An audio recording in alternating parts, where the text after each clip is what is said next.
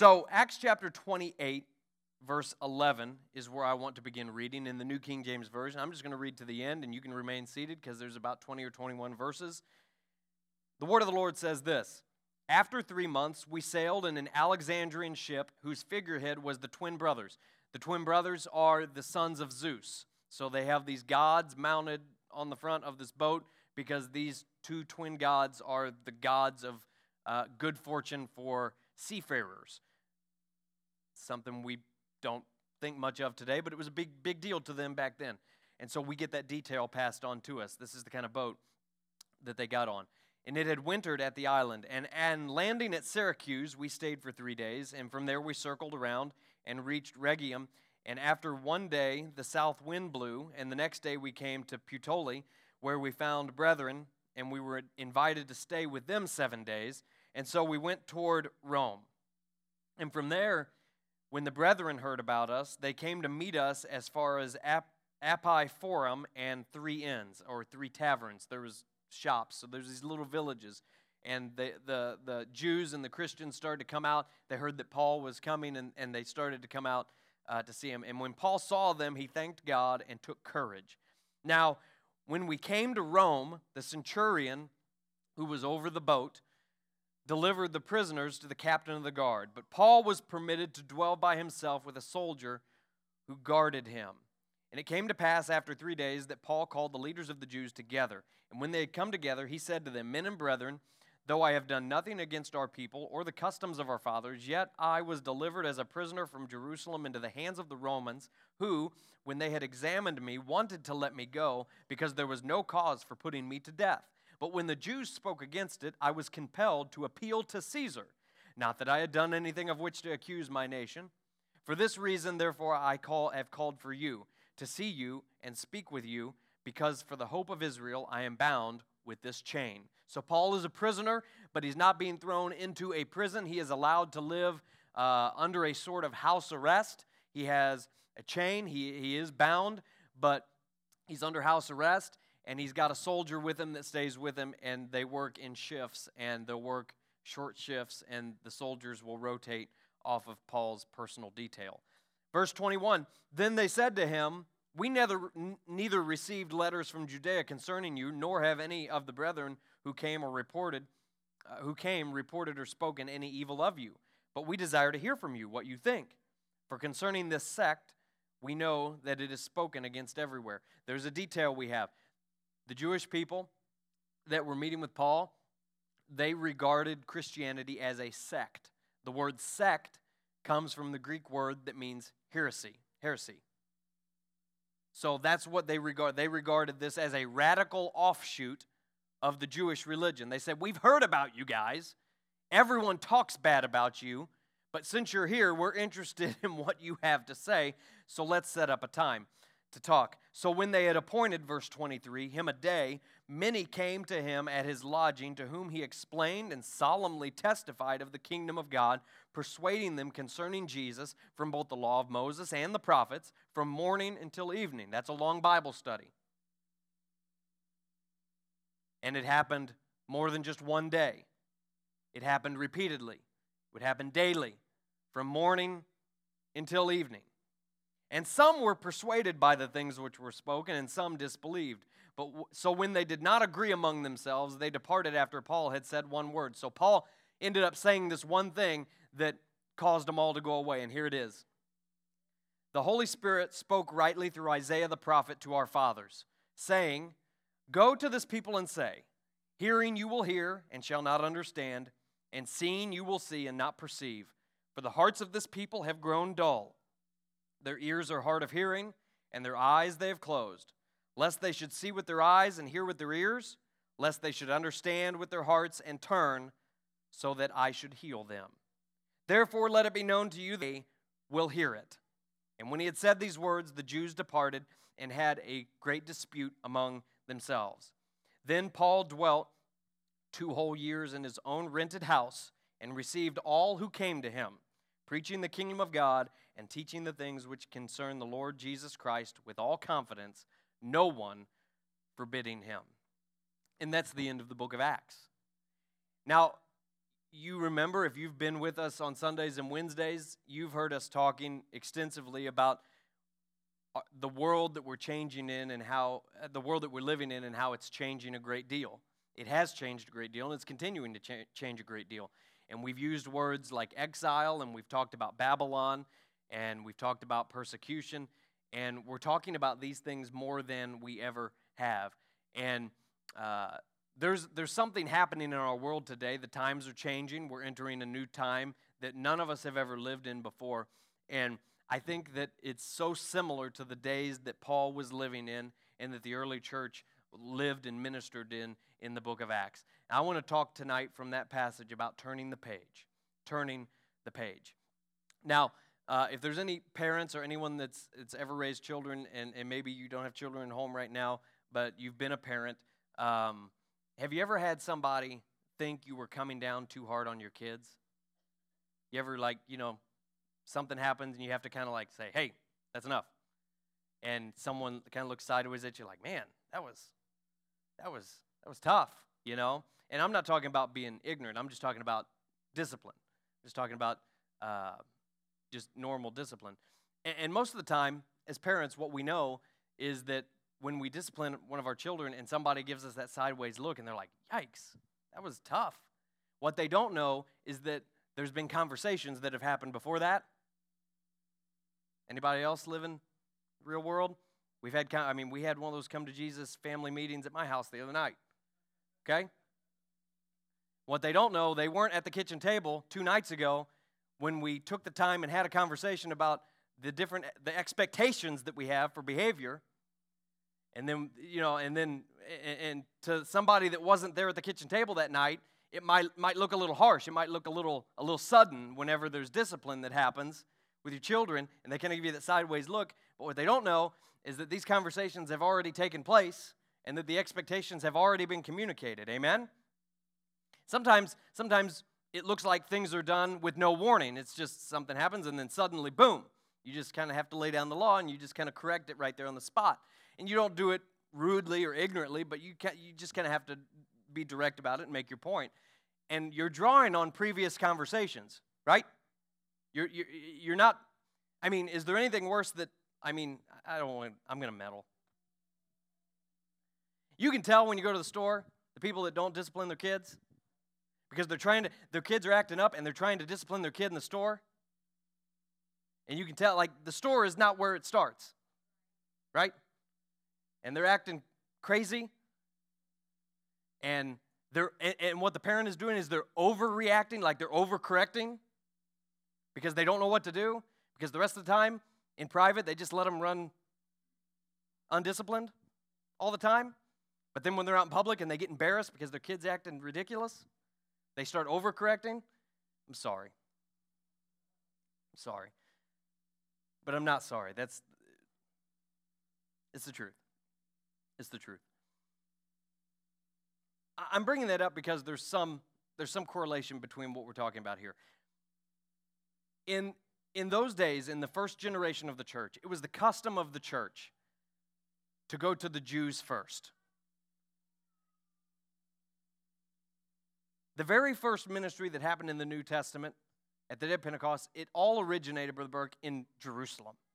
It started with Jerusalem.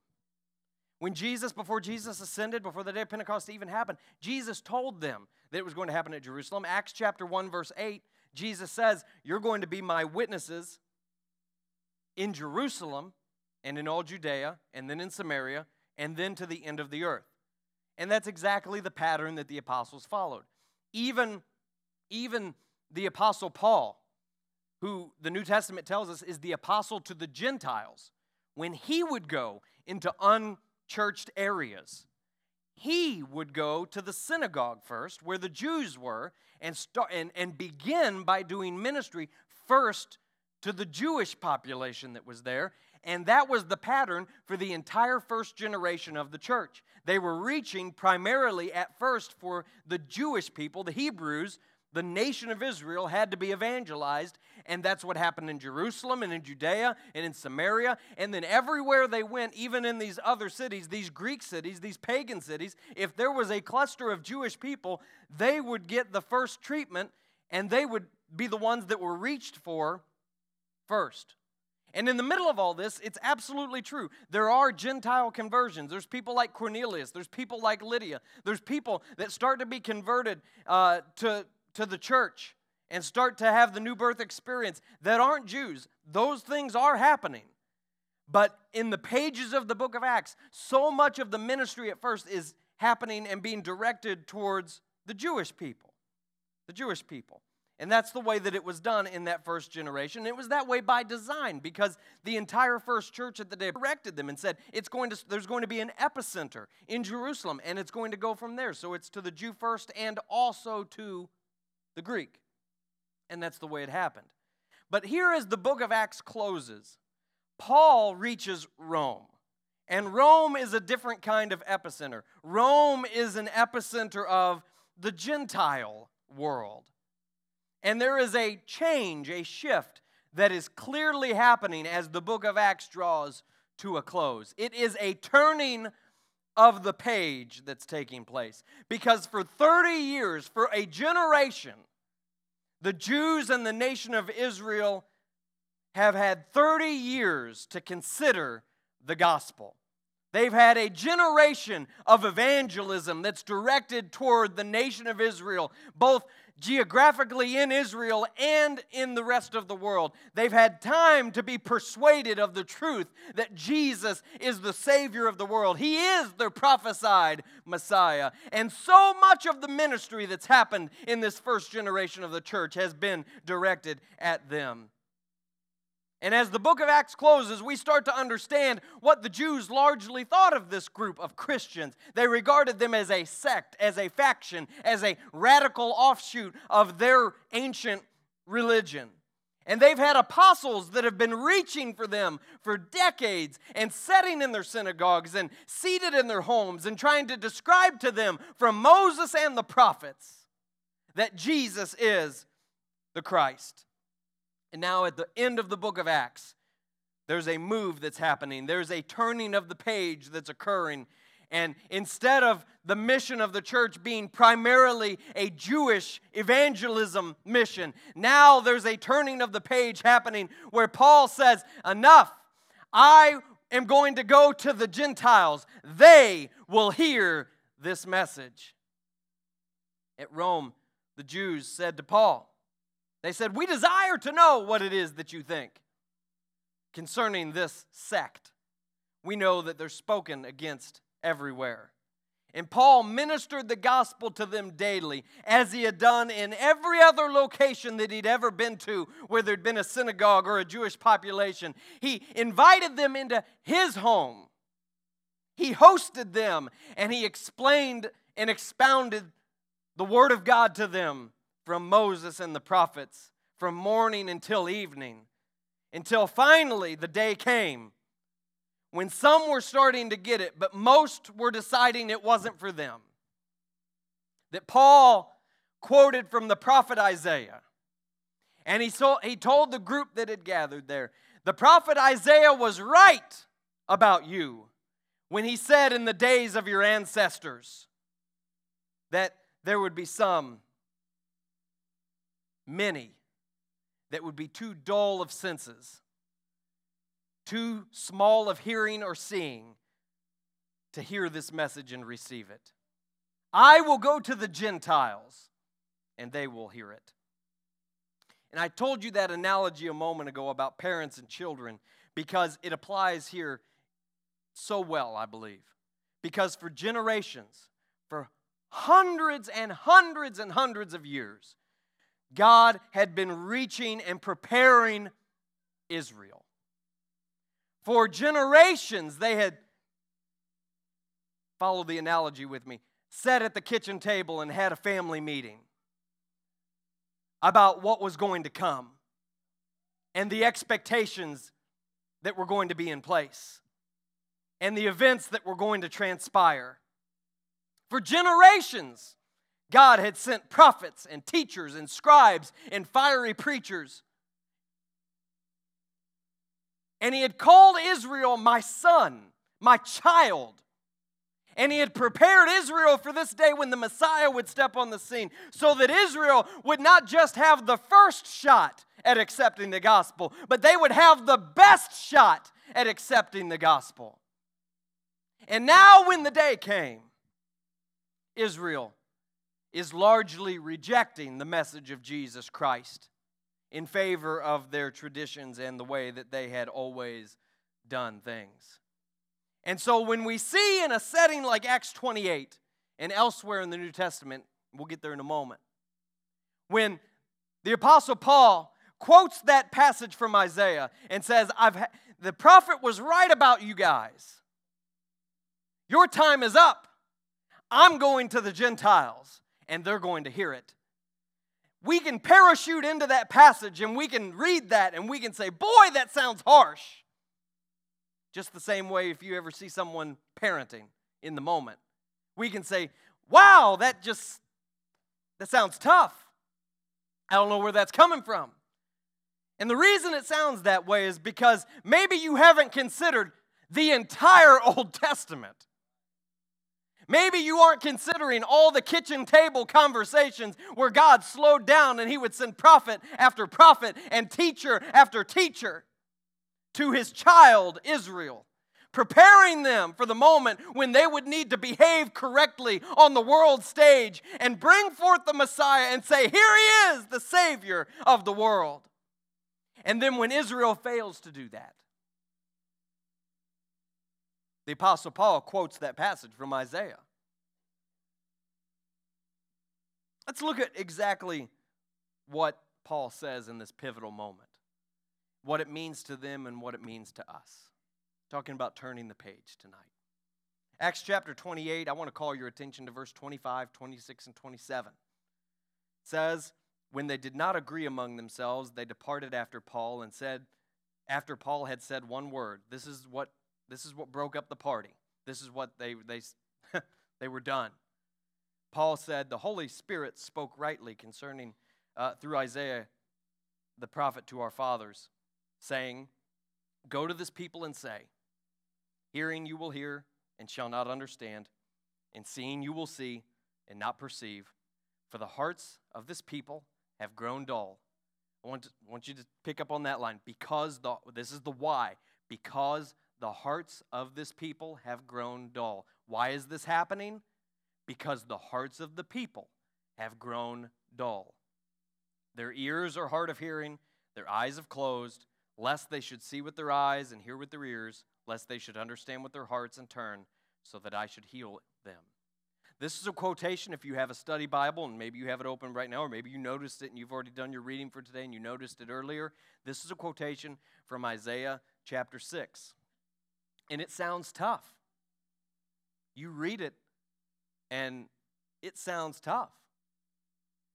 It's tough for Paul to be saying in this setting. It sounds like he's saying that God is making it to where they can't be saved.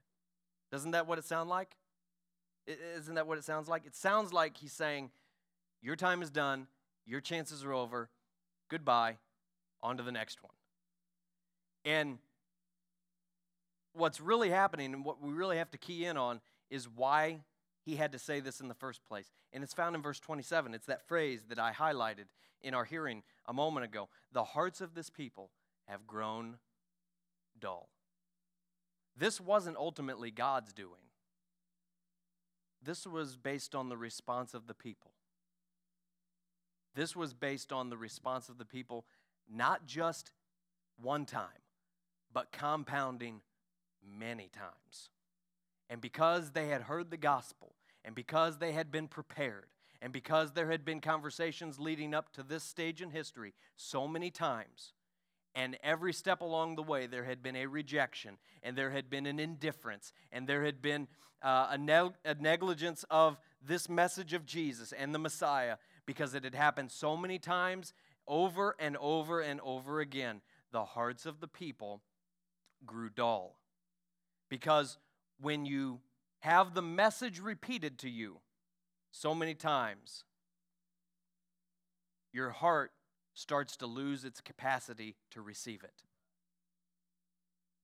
I know I know that that's a difficult reality for us to square up with other things that we know to be true. I'm going to be honest with you and tell you that there are times when we look at a doctrine like this and we look at a reality like this, and it's difficult, and it looks tough, because on the flip side of the coin, we know that there's scriptures that tell us that God is love. And we know that there are scriptures that say that it's not the will of God that any should perish, but that all should come to repentance. And that is the will of God. And God certainly does love the world. He so loved the world that he gave his only begotten Son. But by the same token, when there is a group of people or even an individual that is repeatedly presented with the message of salvation and the message of the gospel and the message of a Savior and a Messiah, and repeatedly they blockade themselves against it, they push away from it, they're indifferent to it, they reject it altogether, over time there is an effect that happens. And that person or that group's capacity to hear the message and receive it gets smaller and smaller. You know what we call it? In the Bible, they call it that their heart is hardened. That's the Bible language for it. Their heart is hardened. How does someone's heart become hardened? Who in the Old Testament do we know for sure had their heart hardened? Pharaoh. We read that in the book of Exodus.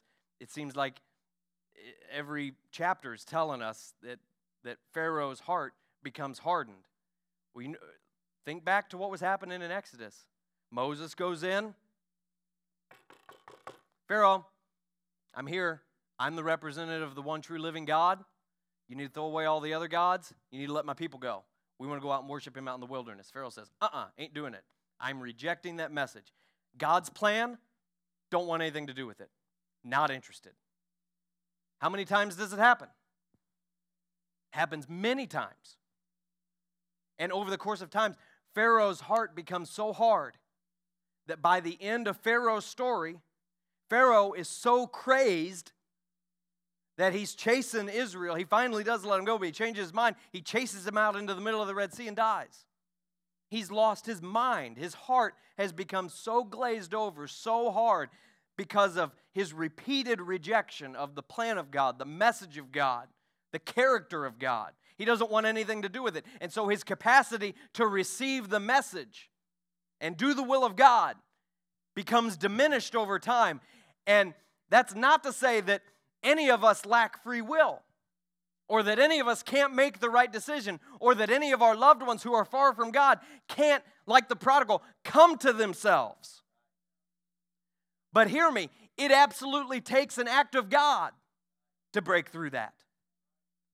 The book of Hebrews, chapter 6, verses 4, 5, and 6 tells us that there is no message after the cross.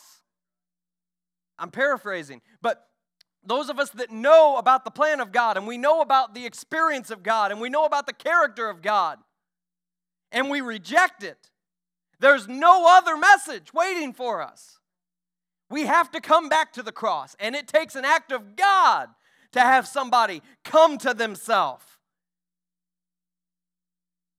and break through the hardness of that heart. God's words to Isaiah in Isaiah chapter 6 says in verse 8, I also heard the voice of the Lord saying, whom shall I send? And who will go for us? Then I said, here am I, send me. And he said, go and tell this people, keep on hearing but do not understand, seeing but don't perceive. Make the heart of this people dull, and their ears heavy, and shut their eyes, lest they see with their eyes, and hear with their ears, and understand with their heart, and return and be healed. Did that mean Isaiah turned the faucet off and didn't go and have anything else to do with them? No, this was the very beginning of his ministry. He went 60 more chapters preaching the gospel, preaching God's plan to Israel, reaching for them, and there most almost certainly was a remnant that heard him and followed the message of God that Isaiah was preaching in those days. But largely Isaiah's message went unheeded, and the prophecy of God happened Because Isaiah's message stood as an indictment against his generation. Because God sent a man to come and tell them what he intended to do and what they needed to do about it. And they wouldn't hear it. And so their heart became hard and their ears became dull. And it was an indictment against them. Jesus himself picks up the same theme in Luke chapter 8. If you want to write it down and go and look at it later.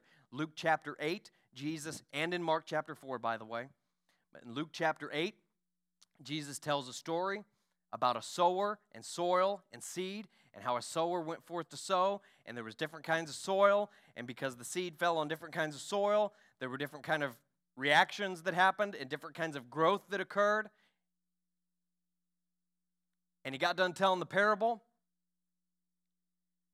and his disciples were saying, Jesus, what in the world was that about? I don't know what you're getting at. Can we know some more? And Jesus pulls his closest disciples away. And he said, to you it has been given to know the mysteries of the kingdom of God, but to the rest it is given in parables, that seeing they may not see, and hearing they may not understand. Jesus quotes the same exact passage from Isaiah. He said, this is only going to be available to those who want it. Those who will truly hear, those who will truly see. It's available, it's accessible to anybody, but you have to want it. You have to want it. You're not going to drift in. You're going to have to want to hear this message. You're going to have to want to please the Lord. You're going to have to want to live holy. It's not going to be accidental, and it's not going to happen just because you drift your way into it. And in Luke chapter 8, this is just for a fact, Luke chapter 8, the passage we read together, the person who wrote this, Luke, he only includes part of what Jesus said. The first, Jesus, it's a very abbreviated version because you can tell Jesus doesn't quote, at least according to Luke in that setting, the entire passage from Isaiah chapter 6. It's just a couple of lines. But in Mark chapter 4, which tells us the same exact story about the same exact day, it says that Jesus actually said more. Is everyone following with me? And so what Luke has done, because who wrote the book of Acts? Luke. So what Luke has done is Luke is holding back a little bit. Because Luke tells this story about Jesus quoting this passage from Isaiah 6, but he holds back a little bit, Savannah. He holds back a little bit. Jesus quoted the whole thing, but Luke, because he is telling a story, he holds it back a little bit. Because later on in volume 2 at the end of book of Acts, Paul is going to quote the whole thing. And when Paul quotes the whole thing, Luke, because that's how the book of Acts ends. The book of Acts ends by the season that God had set aside for missionary work to happen towards the Jews. That season is drawing to a close, and there is a turning of the page that is happening, and it is signaled by the Apostle Paul standing in the middle of Rome, quoting the prophet Isaiah in full and saying, it has come to pass in your hearing, you are dull of senses, and we are moving on to the Gentiles. And that's how the book of Acts ends. Now here's the backstory. As Paul stands in Rome, he's already been in Rome, in a sense, because years before this, about 5 or 6 years before this, Paul sent a letter. Paul sent a letter to Rome. It's the very next book after the book of Acts in your New Testament. It's Paul's letter to the Romans. It's 16 chapters long. It's Paul's longest letter. He sent it to the church in Rome, the church that he was now visiting. He had already sent a letter to.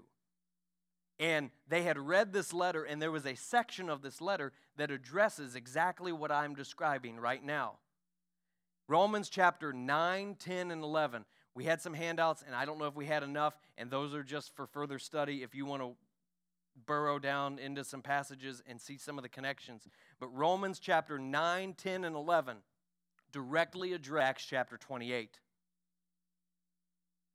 It's about Israel's rejection of Jesus. It's about Israel and the gospel of Jesus Christ and how they have rejected it. And at a third, I'm not going to get into all three of those chapters. That's not what we're fixing to do. That's why I give you the handout so that you can dig into that later on your own time. We got to leave a little bit of meat on the bone. But a 30,000-foot view will tell us that 9 times, it's on the handout, 9 times in those 3 chapters in Romans, Paul quotes Isaiah. The same one that he quotes at the end of Acts chapter 28. He quotes the prophet Isaiah, and he's talking about how Israel, they had the first chance, they had the best chance, and they missed it. They've rejected Jesus. And in those 3 chapters, Romans 9, 10, and 11, there's also references to Genesis and Job and Psalms and Hosea and Malachi and Exodus and Joel and Deuteronomy and 1 Kings. It is just absolutely loaded with references to the Old Testament. And those are just the direct citations. There's all kinds of indirect citations. He loads it up in those chapters because he is writing about a people that have been indifferent to the gospel, and they have heard repeatedly the message of Jesus, and they've been ministered to from every angle, in every setting, and they have still set and not decided to respond and follow the Lord. And after so many attempts to reach them, and after so many rejections and so much indifference toward the message, he does it time and time again, and eventually he gets to the end of the book of Acts, and there is a turning of the page that happens. This message is too important to be held up by those who have a chance to hear it, by those who aren't interested. There was an entire world of people before Paul. And Paul had been going to pockets of synagogues and places seeking out certain individuals for too long. And he eventually heard the voice of God quicken him and say to him, Paul, there needs to be a turning of the page. God is under no obligation for someone to hear the gospel more than once. And I know that sounds unkind, but it is the truth. God is under no obligation to give anyone 2 chances to respond. You might look at this and you say, Brother Dustin, it just looks like God is really giving them over to what they want. And if that looks like judgment, then so be it. Sometimes that's what judgment looks like, is when God finally releases us to our own devices. But he will direct the resources of the kingdom towards the hungry. He will. It happened with Pharaoh in Exodus. It happens with people in the New Testament. Brothers and sisters, it happens to people today. And I know it's a hard doctrine. It has to be reconciled with things like God is love and God's calling everyone to repentance, which are absolutely true. God is reaching for the entire world, and he never stops. As long as you have breath in your body, as long as your loved one has breath in their body, there is a chance for them to be saved. But hear me. The Jews, the people that exist even today, they still have hope. And people today who backslide, or who have not responded to God in the past, can still be saved. And those people can still experience the new birth. But it takes a sovereign act of God to stir them so that they will come to themselves. And there is a turning of the page that is happening. I can't minister this passage tonight without sounding the alarm. God is turning the page on, I'll call it, nominal Christians, which means in name only. If you are a believer in name only, it brings me no joy to say so, but there is a turning of the page happening in our hour. Because for generations, even in our country, for generations, this gospel has been preached. And men and women have stood behind pulpits and set across kitchen tables, just like this building. Sunday after Sunday and Wednesday after Wednesday, God's word has been opened to the redeemed.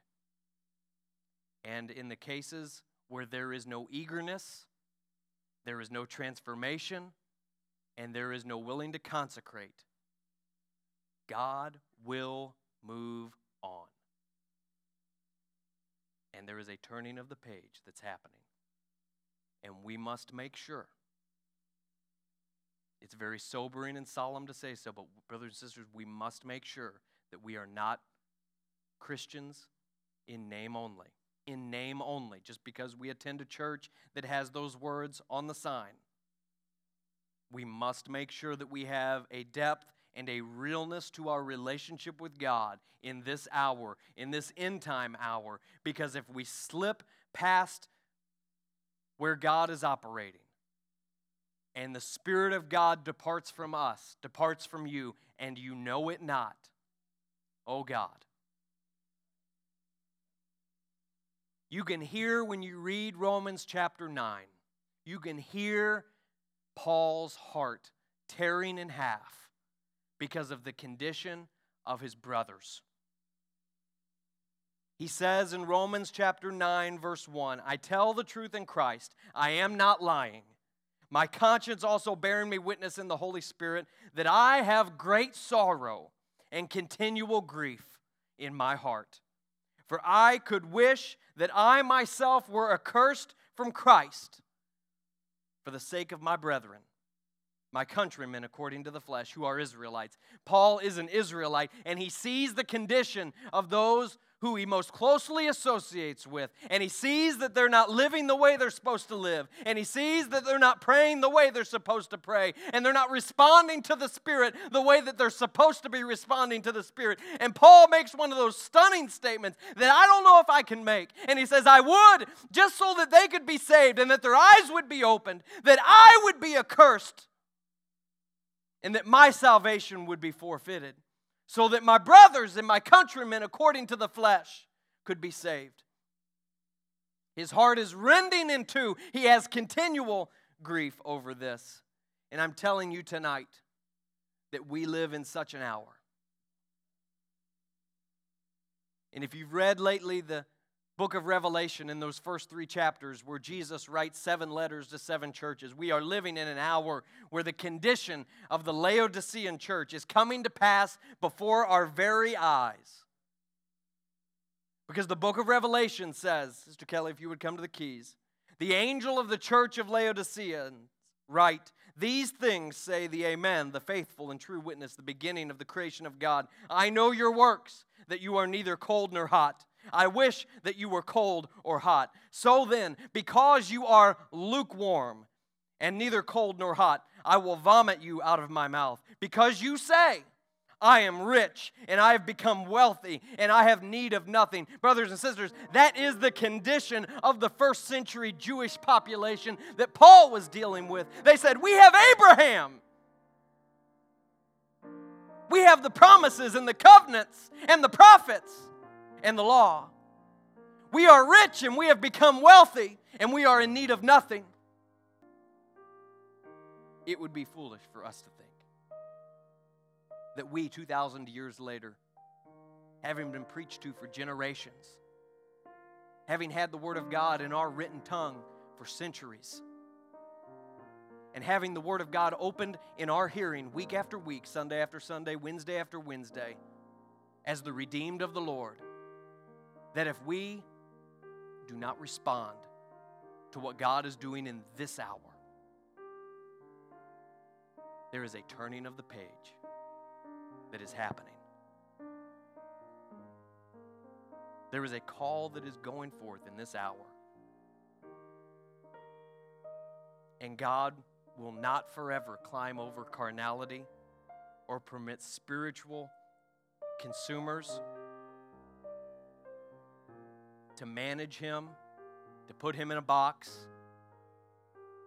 to ignore him, and to program him out of our lives. God simply will not permit it. He will not go on forever. And brothers and sisters, at the very end of this year, 2023, there is a turning of the page that's happening in our culture. There is a turning of the page that is happening in our world. There is a turning of the page that is happening in our churches. And if there's ever been a time when we need to have the real thing, where we need to be the real thing and not just in name only. It's today. Stand with me if you would. Acknowledging together tonight that there is a turning of the page happening and going into a time of prayer tonight as we prepare to step into a new year, it would be wise on a night like tonight to kindle the fire of your walk with God and to make sure your ears are open and to make sure your eyes are seeing. Brother Dustin, how do I do it? Let me give you a few points that you might consider, and then we're going to have a time of prayer, and you can prayerfully consider what I'm fixing to say. How do I do it? How do I rekindle that? How do I make sure my spiritual senses are what they need to be in this hour? Pick up on these reading plans that we've been doing together. We're going to start another one soon. Bring your Bible to church. Simple as it may seem, change where you sit in the sanctuary. Change your vantage point. Fellowship with people that you don't normally sit with when we have a meal. Go out to a meal together with somebody here at the church. Invite somebody at the church into your home and host them. Wake up earlier for prayer. Memorize some script life.